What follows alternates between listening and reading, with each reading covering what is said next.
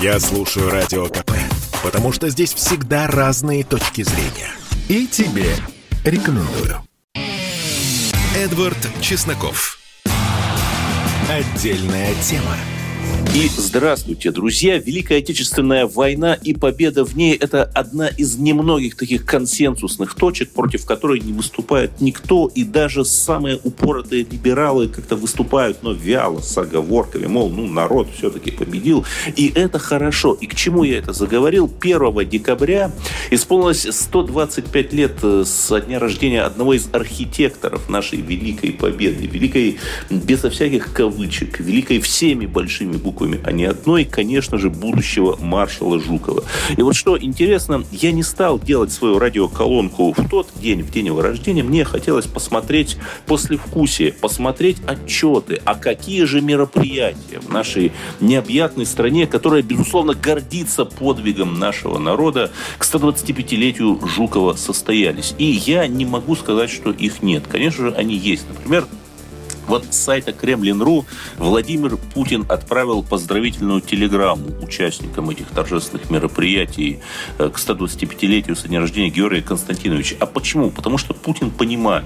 Потому что Путин из того поколения, для которого война – это не пустой звук. Путин помнит. И это хорошо. Но чиновники, чиновники, к которым, по сути, в своей поздравительной телеграмме обращается Путин. Что делают чиновники? Это вопрос более интересным. Да, мероприятия есть, но они исключительно даже не регионального, а какого-то суперлокального уровня. Вот э, в Калужской области там торжественные митинги с возложением цветов в, к памятнику маршалу в деревне Стрелковка Жуковского, Жуковского района в городе Жукове. В филиалах Музея Победы, там в Доме музея Жукова, да, будут новые экспозиции, что-то такое. То есть как бы и есть, как бы и даже э, местные региональные власти, там, руководство Калужской области принимают участие в этих мероприятиях, и, безусловно, это хорошо. Но еще раз, вот эти локальные мероприятия, я еще раз читаю, в школе номер 45 города Калуга торжественно открыли бюст маршала Жукова. Еще раз, то, что делается, это очень хорошо. В Ярославской области, в Переславском доме культуры прошел э, урок патриотизма для молодежи «Час мужества». Ну, не, не пишут, правда, сколько молодежи на него пришло, там 10 человек или 25 человек, но все же. Но, друзья, это тот масштаб мероприятий локальных, который соответствует личности Жукова. Или все-таки нам нужно что-то получше? И вот тут мы приходим к главному – к нашим дорогим чиновникам. Мы не удивлялись, э, когда они фактически саботировали столетие со дня гибели великого русского поэта Гумилева. Мы как-то не удивлялись, когда э, наша дорогое Минкультуры сделала вид, что двухсотлетия со дня рождения Достоевского нет. Мы помним это, как госпожа министр Любимова отчиталась тем, что пришла на мероприятие с участием Путина, когда Путин, который понимает, пришел в музей Достоевского. И Минкульт выдает это за свое достижение, то, что Путин, который сам определяет программу своих мероприятий, пришел в музей Достоевского. Вот как мы отпраздновали 200-летие какая заслуга наша. Ну, отлично.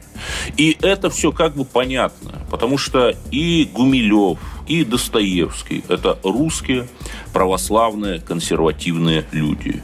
И для той части нашей элит, которая по-прежнему мнит себя интегрированной в мировое сообщество, либеральное и глобалистское, которое уже само давно развалилось и только э, в мечтаниях нашей элиты существует, это поведение объяснимо.